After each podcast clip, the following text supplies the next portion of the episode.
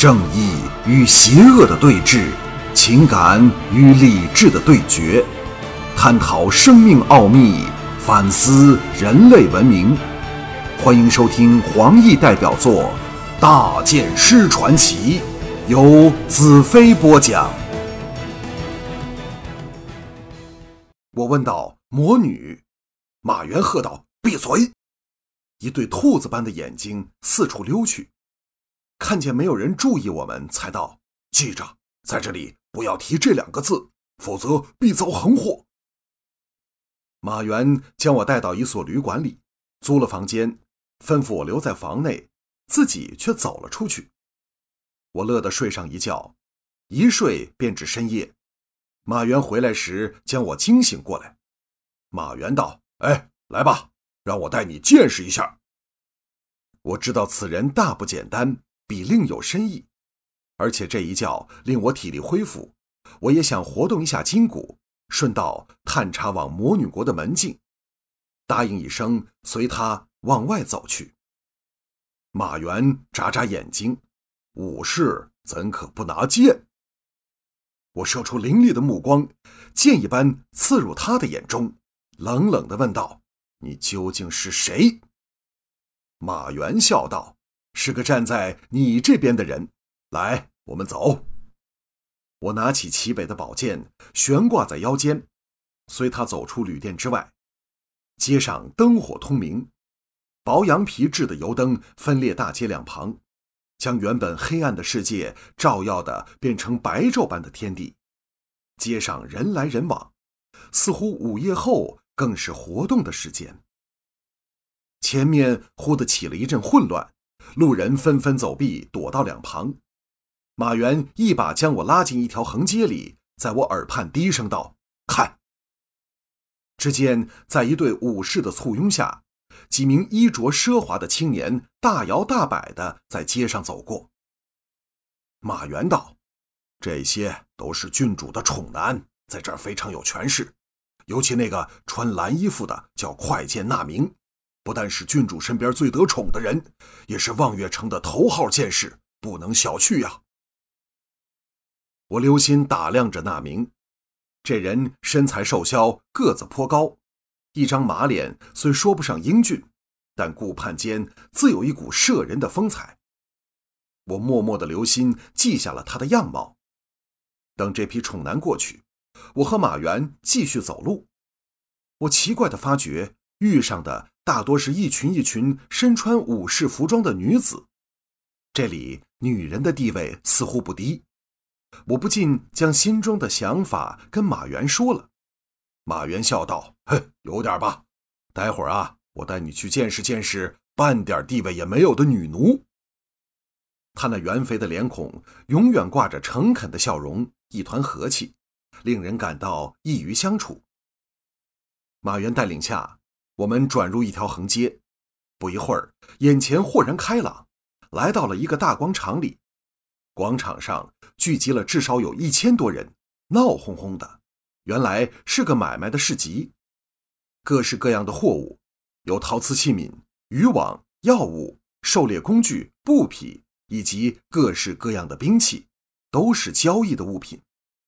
买卖热烈地进行着，讨价还价的声音交杂在一起，灯火将广场照耀得如同白昼，这也是日出城没有的奇景。我想不到望月城如此兴旺，暂时将对稀奇的悼念抛开，有兴趣的东闯西荡。一个玩蛇的人吸引了我的注意，我挤进围观的人群里看了个够。才躬身向后退去。就在此时，后面传来一声娇斥：“小心点儿！”一股劲风从背后劈来，我灵巧的往旁一闪，刚好避过从脑后推来的一掌。转身向后望去，七八名全副武装的女子，杏目圆睁，怒视着我。看他们的装扮，应属沥青郡主属下的女武士。刚才我后退之势，如果不经过灵巧的一闪，可能会碰到其中一个隆起的胸脯上。当先一名女武士喝道：“下次再这样，看我要不要你的狗命！”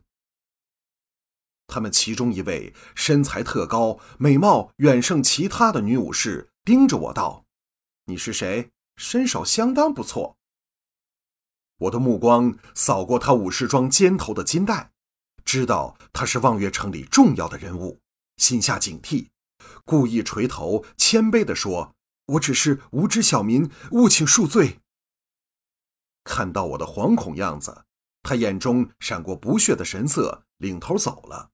其他女武士簇拥而去。我抹了一把冷汗，正不知是否应继续闲荡。马原不知从何处钻了出来，拉着我叫道：“哎，随我来！”我们穿过广场，来到一座大理石建成的建筑物前。大门处人来人往，只不知里面是干什么的。才踏进门，一阵阵疯狂的叫嚣声风暴般从里面传出来。虽然已有心理准备，但我仍给里面的情景吓了一跳。在高燃的火炬下，宫殿般的大堂中筑起了一个大圆台，两名壮汉正在台上角力。圆台四周围了数百人，男女都有，他们拼命在叫，在打气，令人热血沸腾。马原在我耳边高声叫道：“他们在赌博，你有没有兴趣下注啊？”我摇摇头，马原耸肩扮了个可惜的鬼脸儿。这时，砰的一声，台上一名壮汉给摔下台来，欢叫声震耳响起。胜利者在台上耀武扬威，那些女人比男人更疯狂，伸手上台去摸他。马原叫道：“他已经连胜九十九场了，如果再多胜一场，郡主便会召见他。”说不定还要他赔上一晚。我细看台上的壮汉，身体肌肉均匀扎实，两眼闪闪有神，果然有点门路。台下的男女高叫：“神力王，神力王！”神力王更神气了。这时，噌的一声，两剑交击的轻响将震耳欲聋的叫喊声压了下去。众人愕然望向大堂入口处，一群人大模大样横排在那里。我一眼便看到，原来是刚才在街上遇见的那批郡主的宠男。快剑那名站在最前头，左右手各持一把短剑。刚才那下声音便是他弄出来的。其他宠男站在他身后，为他马首是瞻。吵闹声停了下来。但回响仍在大堂里激荡。那名一马当先，大步走过去。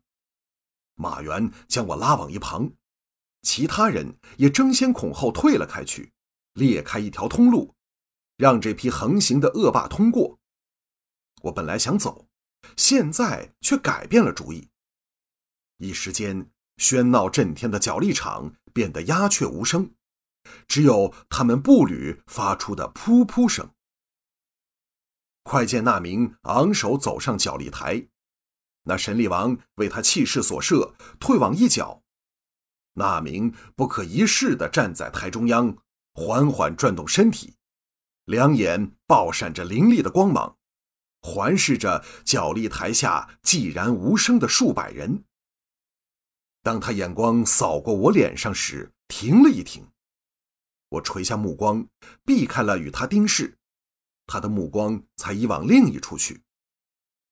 那名冷冷道：“只打赢了九十九场赛事，还没有资格称王。”神力王沉声道：“我一定会赢的，赢多一场，我便可以见沥青郡主。”那名怒喝一声，盯着神力王，额角青筋跳突：“你赢了我，才有资格说这句话。”一扬手，身上披风一片云的离开身体，飞出台外，落进人群里。围观者见又有热闹看，轰然起哄。神力王怔了怔，脸上掠过一丝恐惧的神色，显示出他没有胜那名的把握。马原在我耳边道：“那名嫉妒了。”我当然明白他的意思。因为神力王再胜一场，便可做沥青郡主的入幕之宾。而那名身为沥青郡主最钟爱的男宠，自是心中不忿。我对那名甚无好感，一拍马原肩头，退往门旁一个阴暗的地方，高叫道：“不公平！神力王需要休息。”那名一愕，向我望来，但阴暗的光线下，估量他只能看到一个模糊的人影。围观者最受影响，纷纷附和。显然，这那名是个神憎鬼厌的人物。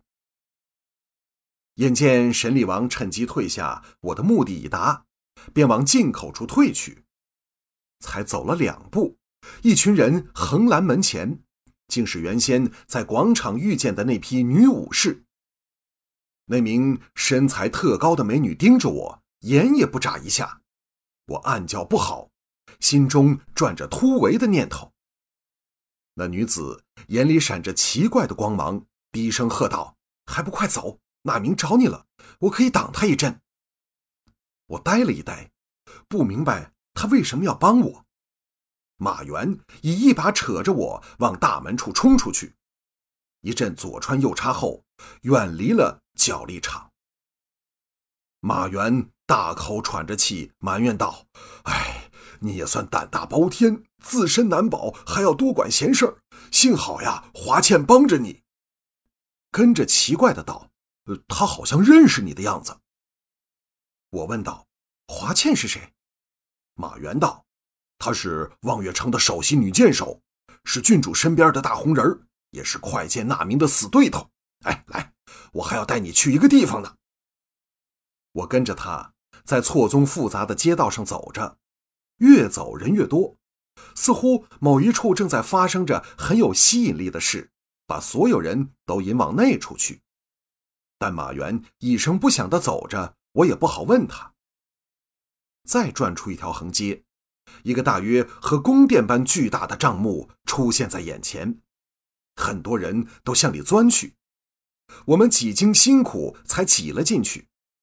帐幕里闹哄哄的，聚集了数百人。比刚才角力场里的声势有过之而无不及。木帐的另一方是个高台，台上站立了十多名身上衣服少的不能再少的年轻女子，只在胸部和下身处披着两条薄纱，若隐若现，非常诱人。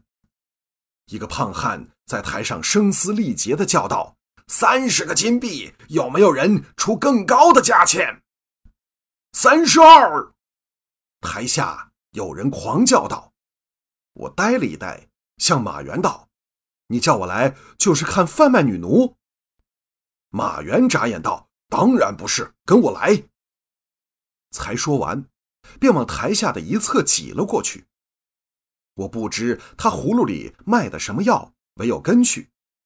几经辛苦，才挤到台侧。